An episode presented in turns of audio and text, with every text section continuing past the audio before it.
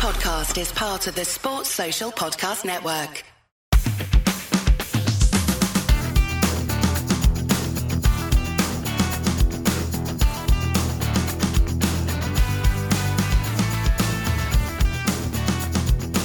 Hello and welcome to the Leeds Up podcast. I'm James and I'm with Rocco Dean. Hello. So it's after the Chelsea game. It's on the Monday. A few things have happened since then, which we'll cover off in this episode, such as ticket prices for one, which caused a bit of a storm on Twitter. But just to give a quick recap, because we obviously didn't cover it as well, Rocco, Fulham game. I mean, the thing that stood out for me was the swearing in the away end, and the BBC obviously don't have a volume fader, do they? It's funny that, because I was watching on a stream because I was abroad, and I actually did note that and just thought, oh, they must not turn the volume down, you know, in this situation. But yeah, so the BBC are, good, fair play to them, well done. As it should be. Honestly, it really annoys me when they control the atmosphere. Like, we're there to watch everything. You know, we want to know what it's like. We're watching to be as if we're there. So yeah, it really annoys me that they control the sound as heavily as they do on Sky. Yeah, well done, Beeb. People know that people swear at football matches, it's fine. Well, that's the other thing, when the commentator constantly as in for the language that like half the time you're not even bloody noticed. Yeah. Like kids don't even know what's being said. So when they hear that from the commentators, they're more likely to then say, Daddy, what did he say? You know what I mean? I'm just going through my notes and they're just bullet points, which, you know, we would usually talk in depth more on these, but just to skim through it all, McKennie is strong, but Harry Wilson is wetter than wet. I think that's fair. Yeah, it was ridiculous. None of the camera angles seem to be absolutely conclusive.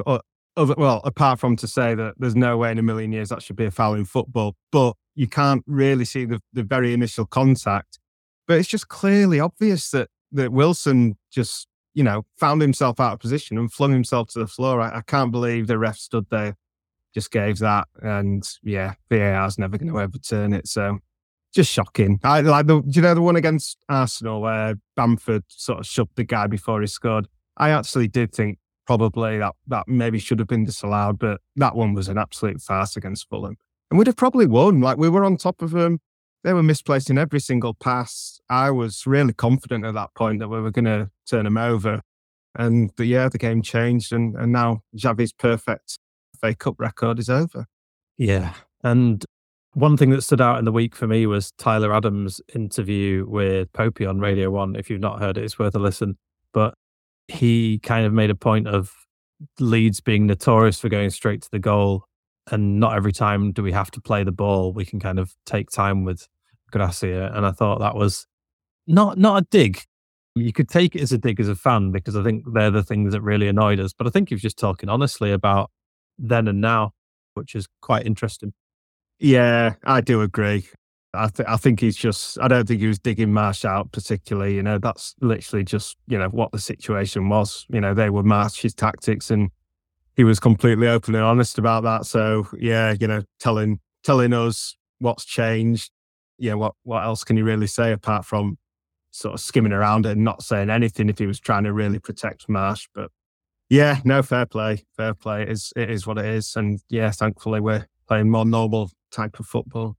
Segueing into Chelsea, I mean, I'd got these notes I'd got from Fulham finishing. Do we miss Rodrigo? Well, I think we do, and I think it's not that we haven't moved on from bad finishing in all of the last 3 or 4 years, even under Bielsa. There was times where you think our finishing could have been a lot better. And it actually made me feel like period under Monk, where Beattie was in the club and Chris Wood started firing, made me think, actually, why don't we have a shooting coach again? Because Beattie did wonders. But the segue really is we were also 4 years on from that goal that Pablo scored at West Brom last week as well, and that really made me feel like that was something we're missing. That person that controls the game, creates things, that really came to roost on the Saturday, I think, against Chelsea. What were your thoughts? Completely agree. Yeah, I mean, a lot of people are talking about, you know, the lack of a striker. I started listening to Phil Hay this morning, and you know, he's on about a uber reliable striker. Well, you know, if we had one of them, he'd have probably gone in January. You know, it is, I don't know. I don't really buy that. And to be honest, on Saturday against Chelsea, the problem, like you say, it was the creating. You know, it was the final ball every time was poor. Saw it even against Fulham where we did actually create chances and the finishing obviously was an issue. But, you know, like McKennie, a 5-yard pass into Somerville in that first half, you know, just to slip him in, the easiest pass, and he's overhit it. And, you know, there was other examples of that. Well, obviously the Southampton game and then Chelsea. Yeah, I don't trust any of our supply line to find the right ball. You know, Rutter was the only one actually doing it. He played a lovely couple of passes through to Aaronson.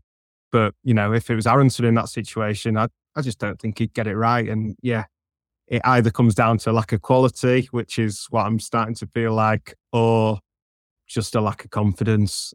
Hopefully it's a lack of confidence and Gracia can get that into them. One of the big things for us was defensively, we were so poor. We have been for some time, and it feels like we have definitely firmed up, touch wood, and we carry that into the Brighton game. But yeah, how do we get that balance across the team where we're still good defensively, still creative going forward? I was trying to dig out the charts that The Athletic posted a while ago, Phil Hay did, where I don't know what they're called, those graphs where they kind of like points and they show you, you know what I mean? Don't like you? The old Pro Evo stats. I don't know what you call it. And yeah, they are Pro Evo stats, that's right. And I remember sort of seeing Aaronson's and McKennie's and even Adams and looking at them at the time and thinking, well, I don't really know what they offer, you know, where you'd have like a player that kind of is not full, but they have areas of attacking where it's like, oh yeah, he looks good, but they just look like players that sort of mop up. And that's what I worry about, is that there's no one that has that kind of outlet of being able to spread a pass or create a play in attack. But I could be completely wrong, and it could be a case of, well, Gracia's only been in the door a couple of weeks, and 1 week was spent in London playing against Fulham and then Chelsea. And has he really had the time to kind of implement ideas for attack? Probably not. And maybe we are just all being a bit harsh. And you know, it doesn't help that we're missing Sinisterra and Rodrigo, and, you know, things might change and those build-ups could potentially happen. Definitely. Yeah. And that's the thing, you know, a new manager, you know, if he's coming into a club, especially one that's shipping goals like we were, you know, their first job is to shore us up at the back. You know, managers, you know, they should be building from the back. It's the old adage, and it's true. So yeah, we've got to hope that, you know, it looks like he's done a great job at shoring up the defence. And it's not just a case of packing the defence, you know, like George Graham did in his first season. I think we have looked dangerous, and we've created a lot of situations where we could have scored quite a few goals. So I'm really pleased with what he's done so far. I mean, just touching again, you know, you talk about the midfielders and their attributes, and it just really popped into my head in that moment. But we've got three midfielders there, Adams, Rocker and McKennie, that have all played Champions League. But like, I'm not saying that as a compliment to them. I'm saying it as probably, you know, questioning our club. And, you know, are we just too quick to assume that a player is good enough for the Premier League because he's played in the Champions League, which, you know, obviously it's not always the case. And it seems like if that is sort of like a factor, it seems pretty lazy. And again, I'm just going into another auto rant, but, you know, look at the team he built at Borough in the 1 year that he had in the Premier League. They got relegated miserably, and he made some horrific signings. And I just can't believe that, you know, all these years on, we've still got him there. He's made good signings, but I don't know. I just don't trust him to pick a player. I really don't. There's always the thing that Chelsea could have just been one of those days, because again, if you look back to Fulham, where you had Rocker, Adams and McKennie in the midfield, we were actually good. And we did get into their box a lot more. We had a lot of shots. We had a lot more shots. We should have won that game, which is something that we didn't really, you know, put forward when we chatted about Fulham a minute ago. We should have definitely won that game, really. And it does make me think, you know, should they have been included in the Chelsea game due to the number of midfielders that Chelsea had playing? Quite possibly. So it's one of them where Chelsea weren't amazing, but they just look to have got those players that have got the edge, that are worth the money, and the money is what dragged them through that game. It wasn't a quality of management or tactical play within the game. So yeah, it's hard to know. You've just got to hope that whatever we come up against, that we manage to squeeze a bit more out of these players. And I think we will. I think Javi's got plenty of time, and we do have an international break coming up as well. Yeah, that's true. And I'm not even saying that those three midfielders that I just mentioned aren't good enough. I'm just sort of really a thought that came into my head. You know, I'm hoping that they will be good enough. You know, at the end of the day, you know, we're not winning any games, and they're our midfielders. So, of course, you're going to question whether they're good enough. And at this point in the season, it looks like, you know, we've created a team that wasn't good enough. But then you add Marsh's tactics into it, and hopefully that's what was holding us back. And now we can move forward because, you know, I do think we've got a good manager. So, you know, we're absolutely entitled to hold on to that hope that things are going to get better. And I think, yeah, as I've said, they already are. So I'm excited about the Brighton game. You know, it could be a disaster, but I feel like we'll do well. I think the way that he sets the team up, I think it'll suit us. You know, if we can, you know, especially at home as well, which sounds a bit of a strange thing to say, but you know, I just hope that the fans don't get too frustrated if we are being patient, shall we say, and you know, sat back a bit and you know, not going hell for leather. You know, happy to soak up, you know, what will be a, you know, pressure from a dangerous team and then try and hit them on the break. Because, yeah, we've shown that we can be dangerous, you know, against Fulham and against Chelsea. So, yeah, fingers crossed. Chelsea was, they came out the box really well, but we did a great job. Like we, you know, after 30 minutes, we'd stifled them. And from that point on, you know, you could happily say that we were the better team. You know, we did really well. So I was actually quite pleased. Like I was disappointed to lose, but you know, seeing us compete against Chelsea, you know, it's still pleasing to me after 16 years of, you know, having rivalries with Cardiff and Millwall and others. It reminded me actually, I tried to think of it the other way around, and I thought of it from a Chelsea perspective, like what would they think? And obviously Potter's under a massive amount of pressure, and you could feel it starting to go toxic with them, booing them at half time.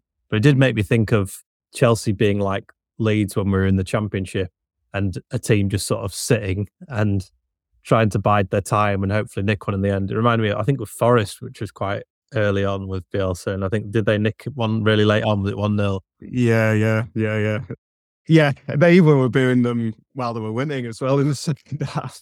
Yeah. It's ridiculous. The entitlement is crazy, isn't it? Yeah. But there we go. And yeah, so, I mean, they scored from a corner, which was frustrating as well, because it felt like we've been handling them well recently. And yeah, that's what's annoying as well. It wasn't like it was a decent goal from open play. Yeah, and I don't know whose man it was either. And the founder, he'd got free in the first half as well. And he just, yeah, I don't know. It's horrible to watch that goal because he just looks like a giant amongst our defenders, but he isn't really, is he? So I don't really know what went wrong. Maybe Melier... he started to come, which I think probably cost him, you know, one bullet header. I think he might have saved that if it had not, you know, thought about and started coming for the cross. It was a bit wrong-footed, but just one of them, you know. It's a good side. It's a good delivery. The guy's good in the air. It's like Bielsa used to say, you know, people used to dig out Cooper because we kept conceding goals from corners. But, you know, as Bielsa said, Cooper was the guy that would go on their best player. And, you know, a lot of the time the best player is better than, you know, a guy who spent his whole career in the Championship. So sometimes you just have to hold your hands up. You know, you can't stop it. You can talk about stopping everything that happened, but you can't do it in reality. Touching on a few individual players, or well, collectively maybe, the defence, I thought they were great. Cock, Wöber, Aylin and Furpo were really good. You couldn't have asked for more from them, really. No, definitely not. I would like to know how to say Wöber. I'm not comfortable saying Wöber. I'll call him Wöber still. Cock, superb. He's looking great. Touch wood. He's gonna keep improving because he looks absolutely class. And Furpo as well. And Aylin just he's on top of his game. He's one senior pro that we've got fit and available, and he's doing that role as well as he possibly could. Yeah, I love him. So long may that continue. Bit of a surprise, Nyonto not starting, but I kind of see it as well that everything's been fed to him recently. A bit like I think we said on the last podcast that things used to get fed to you and just relied on him so much. And it's a lot put on a player of his age. And I'm sure he's frustrated at not being in and feels like he can handle it. But I think it probably causes a lot of frustration for him. and it limits us as a team in terms of us not using other avenues for attack. As it turns out, we didn't bother attacking anyway, and we probably could have played him. Yeah, to be honest, I was thinking today that I'd maybe like to see him up front alongside Rutter, you know, because then he's more difficult to mark out of the game. You know, on the wing, we've just seen people double up on him, and it's really stifled his threat. But up front, I think that would be a different kettle of fish. And obviously, he can play there. He is apparently a striker. So yeah, maybe try that in the next game. Whether that means you have to play Harrison, I'm not sure. But he's struggling, bless him, isn't he? We'll come on to Harrison in a second. You said that last week. I know. Root, yeah, we did, didn't we? God, he's not doing himself any favours. He'll be shitting himself. No, he's definitely not listening. He's out walking his dogs. Rutter, so, I mean, alarm bells rang for me when I saw him arrive with a Chanel handbag, to be honest. I didn't see that, thankfully. Have a look on social. No, you know, each to their own. It's totally fine. But it's a bit like the whole blanket thing at Forest, isn't it? It's like, yeah, we don't need this right now. It's a distraction. And holding your sleeves over your hands as well. I'm not a fan of that. The thing is Rutter looks like a quality player. You know, he's, I think, potentially a handful of games off starting to look really, really good. The problem is we need someone now, and the injuries falling on Bamford is just not a help at all. And obviously Rodrigo at this time, and it puts a lot of pressure on Rutter. It does then offer a lot of question marks for why the hell we sent Gelhardt out on loan, because in my book, he's kind of been ready to go for some time. He's just needed game time, and he's more Premier League prepared than Rutter is. Yeah, I do agree. I must say though, I mean, my expectations for Rutter was low. I thought he was going to be a disaster, to be honest, looking at his record and you know, even his YouTube highlights reel, I wasn't particularly impressed with. I just didn't see a player in there. But I did on Saturday. I thought he did well. I think he has got ability, and I think he'll probably be all right. But like you say, yeah, whether it was what we needed, and you know, we've effectively, you know, swapped Rutter for Gelhardt minus 30 million or whatever it was, which is absolutely bonkers in my head. But yeah, even Gelhardt to come on. I know he's not played well when he started. He you know, and he really didn't. He wasn't getting involved, but you know, you could put plenty of arguments forward as to why. But when he's come on, even this season, last season he saved us when he came on in those cameos, and this season, you know, he created the goal against Fulham really, really well. He did some other lovely bits as well in other games. Arsenal was one where he nearly created a goal. Yeah, I thought it was risky getting rid of him for half a season when we're in such deep trouble. So we've now got to talk about Jack Harrison, haven't we? Ah, Jack.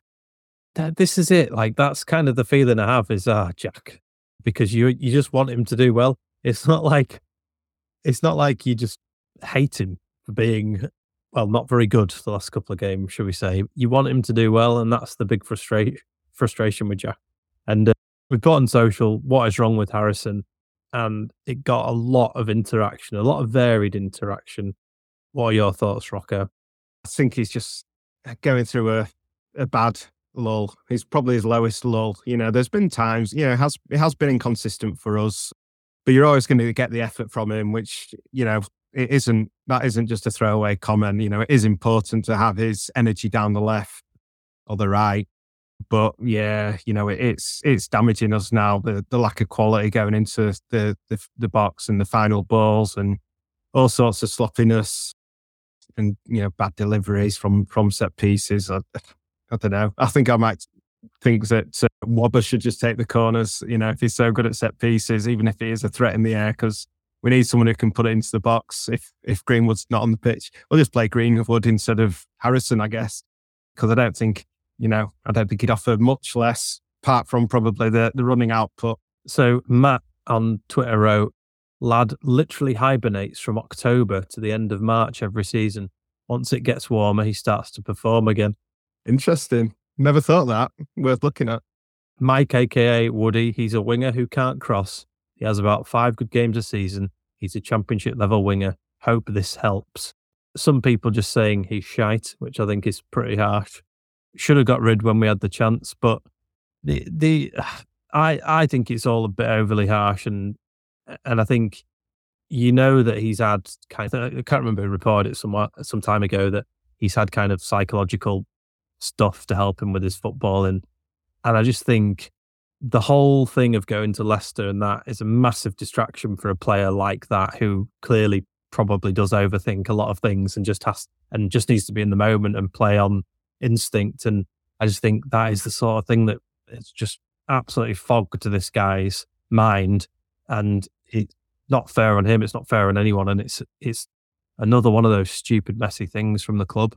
I do think so. It's hard for us to say not being professionals because, you know, as fans, you just sort of think, well, you know, they cross the white line, you know, everything goes out of their heads, they give 1,000% and that's that.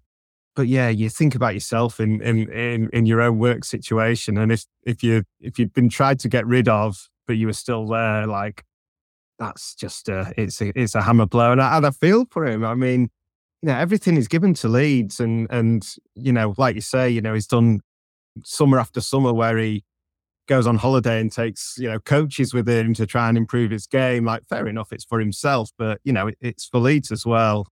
Yeah, he's been a great servant. He's an absolute model professional. So I feel for him. I hope he comes out of it. I really do. Again, the cashing in thing. Imagine if we had cashed in, however he did for Leicester, every single person, every Leeds fan now would be saying, I can't believe the board. Like, the board would be getting so much crap for selling Harrison in our current situation, pocketing 20 million. Rutter would be under even more pressure because everyone would expect that, oh, you know, we sold Harrison to get this guy in who's never done this and who's never done that. So, you know, I think the board probably were damned if they did and damned if they didn't in that. But yeah, let's just hope he comes out of it soon. We'll move on to the board in a minute. Man of the match first. Cock, 3 running. It was a hat trick.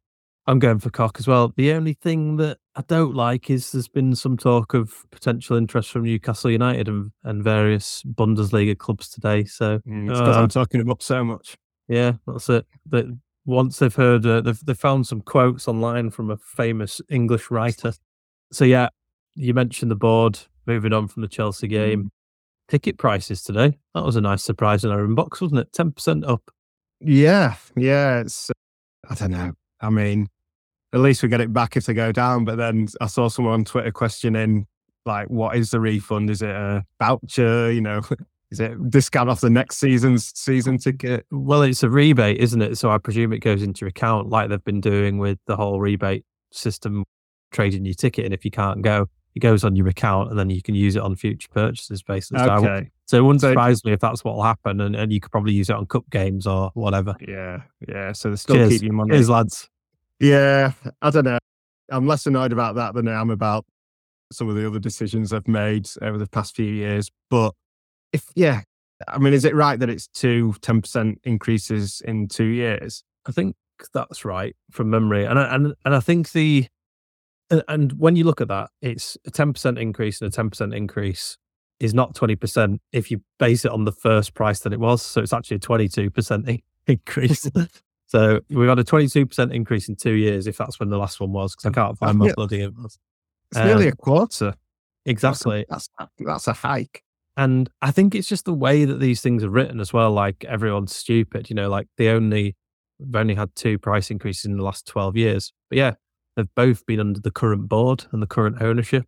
And in that time, we've had transactions made for players like Jean-Kevin Augustin and the money's gone completely out the window as far as we know.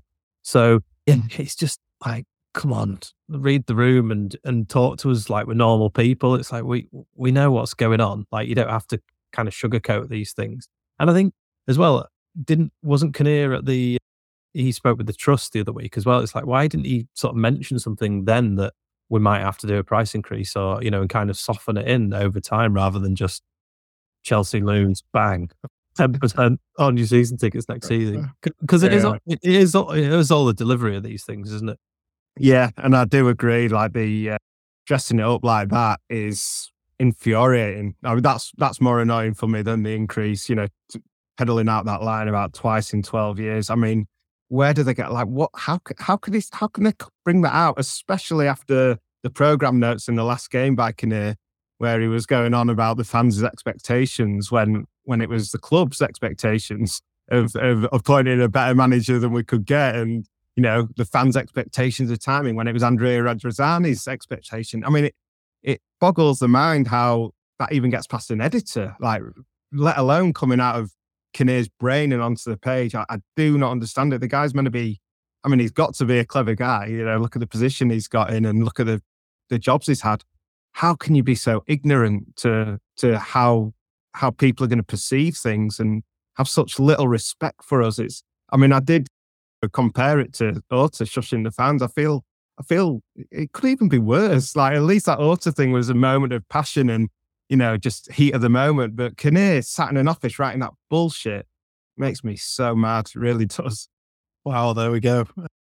That is, I mean, that's pretty clear how Rocco feels on that. So I think going back to, I've just remembered actually, so after the Chelsea game, it was annoying and I was gutted about the result. But then the Arsenal result came in at the same time, didn't it? Because Bournemouth were winning that game. Were they winning 2-0?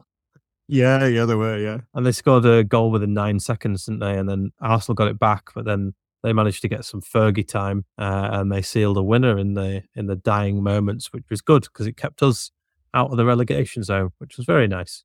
I was delighted with that. It was a good weekend in the end.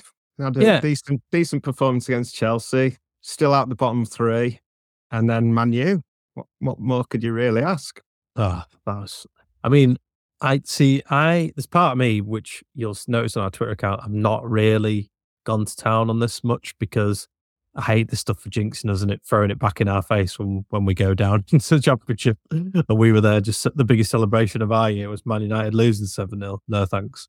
But that was great. I mean, there were so many beautiful things that happened, and I'm glad that the Man United fans have turned on Fernandes a bit. They're even starting to see him for what he is. Yeah, no, I couldn't believe that video because I watched some of the game. I watched it when it went to 3-0, then had a stoppage. So I didn't see the Fernandes incident where he pretended he'd been hit in the face. I just couldn't believe it. Like, especially like with VAR nowadays. Like, why do you think he's going to get anything from that? It's really weird and just a loser mentality. Like, I would not want my midfielders to behave like that. I wouldn't want anyone to behave like that in my team, and let alone my captain. It's just embarrassing. Like, I mean, I don't know if he's got family or, you know, kids or whatever, but I mean, your own personal pride. I mean, what an absolute knob. Come on. Excellent. Great. So yeah, that was lovely stuff. Your brother was there. He's a lifelong Liverpool fan. If people aren't aware of what Rocco's talked about Gianni a few times, and you and your dad tried to convert him into a Leeds fan as a youngster, but he's remained Liverpool. Right? Yeah. So, well, he was there. He had a good time. He raked the rewards. Yeah.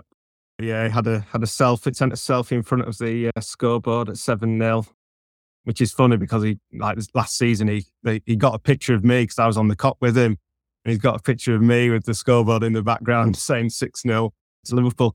But at least we didn't have Calvin Phillips. They were pretty much at full strength, weren't they? Yeah, exactly. That's true. Casemiro was in there, and Martinez, who's been memed to death, hasn't he? Bless him. Cool. Yeah, that was good. That made us feel a little bit better, as did the Arsenal result. And like we say, we're still outside relegation. But can we do it? Can we still be outside after a game against Brighton at Elland Road this weekend?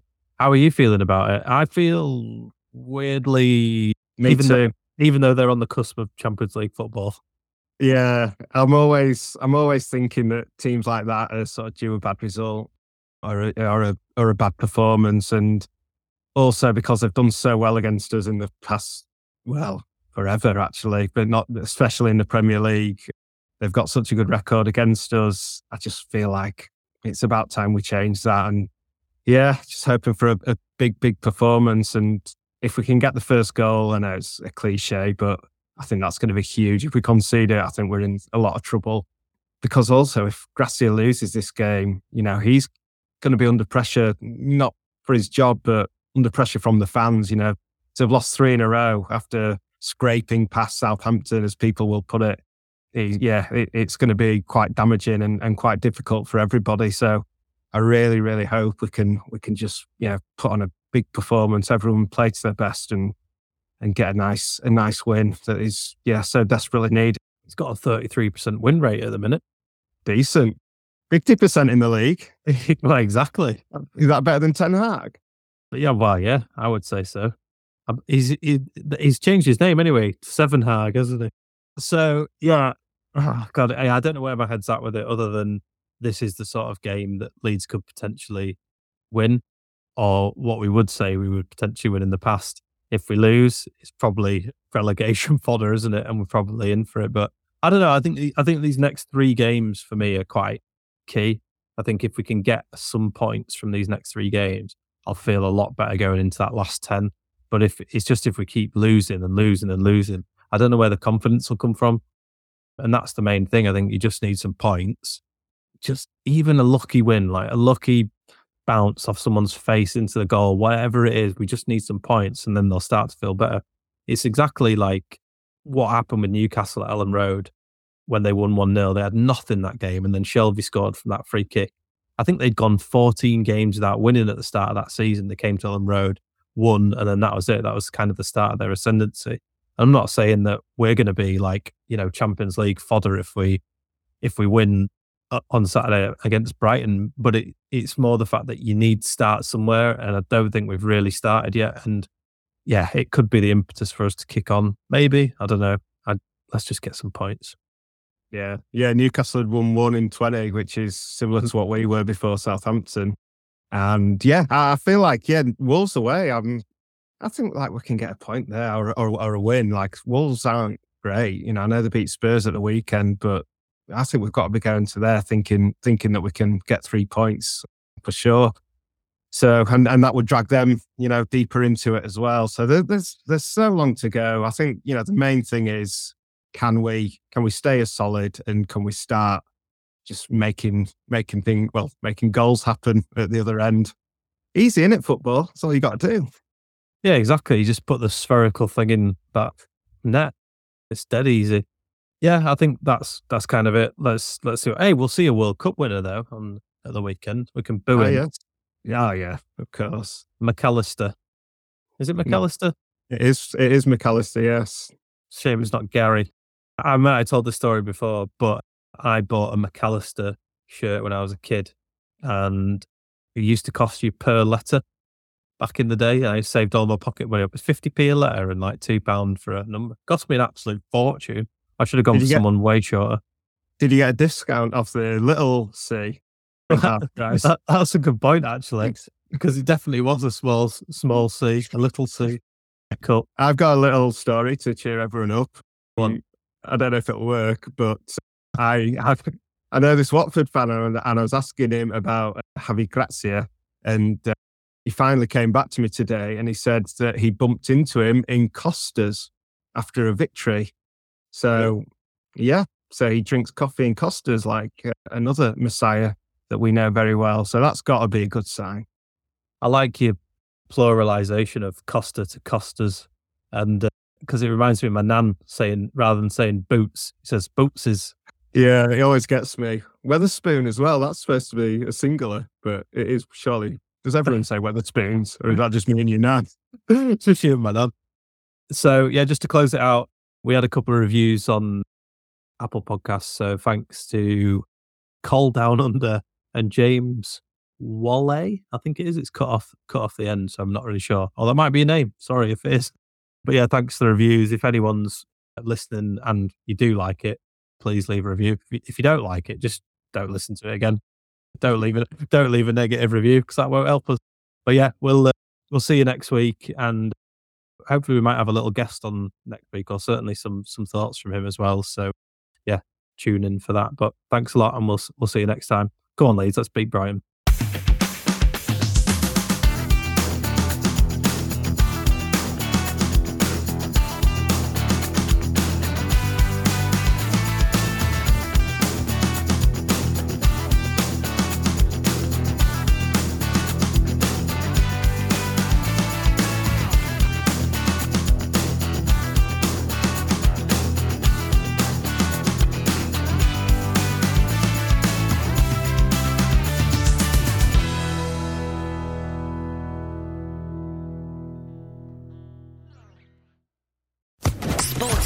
Podcast Network.